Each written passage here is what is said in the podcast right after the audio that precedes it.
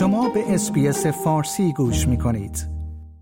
روز گذشته اعتراضات در شهرهای مختلف ایران ادامه یافت. بر اساس ویدیوهای منتشر شده در شبکه های اجتماعی روز گذشته یعنی یک روز مانده به چهلم کشته شدگان جمعه خونین در زاهدان که در آن ده نفر با شلیک گلوله کشته شدند، کسبه و مغازهداران این شهر اعتصاب کردند.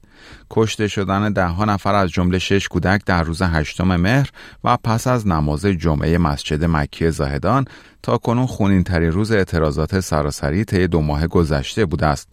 در چند جمعه گذشته ده هزار نفر در شهرهای زاهدان، سراوان و جیرفت پس از نماز جمعه تجمعات ضد حکومتی برپا کردند و همزمان مولوی عبدالحمید امام جمعه زاهدان بارها جمهوری اسلامی و نفر اول آن علی خامنه ای را در برابر کشته شدگان هشت مهر مسئول دانسته است.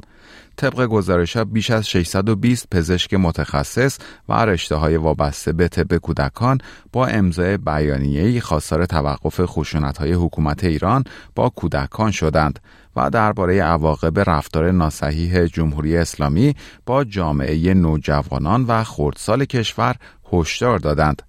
به گزارش بی بی سی امضا کنندگان این بیانیه خواستار توقف برخورد خشونت‌آمیز با کودکان و نوجوانان اهم از برخوردهای فیزیکی توهین و تهدید کلامی و استرس های روانی و اجبار دانش آموزان به شرکت در برنامه های خاص که مستاق سوء رفتار با کودکان و نوجوانان است شده و تقاضای توقف فوری این رفتارها و حمایت و حفاظت بیشتر از این نسل آسیب پذیر در ابعاد جسمی، روانی، عاطفی و اجتماعی در بحرانها را مطرح کردند.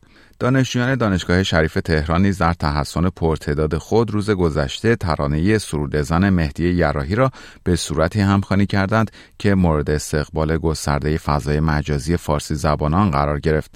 دانشجویان این دانشگاه که همه ساله تعداد زیادی از آنها از ایران مهاجرت می کنند، بخشی از این ترانه را با صدای بلند و دستان افراشته خواندند که به معنی ترجیح به ماندن در ایران به جای مهاجرت و رفتن ارزیابی شده است.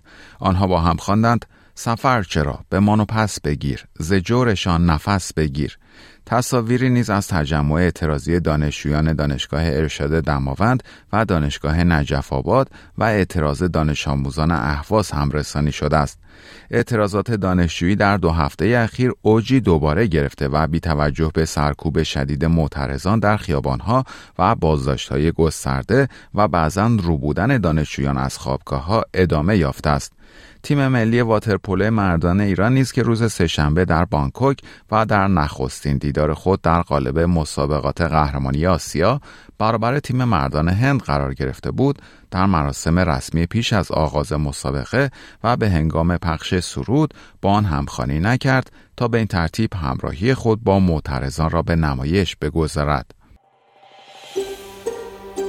آیا می خواهید به مطالب بیشتری مانند این گزارش گوش کنید؟ به ما از طریق اپل پادکست، گوگل پادکست، سپوتیفای یا هر جای دیگری که پادکست های خود را از آن می گیرید گوش کنید.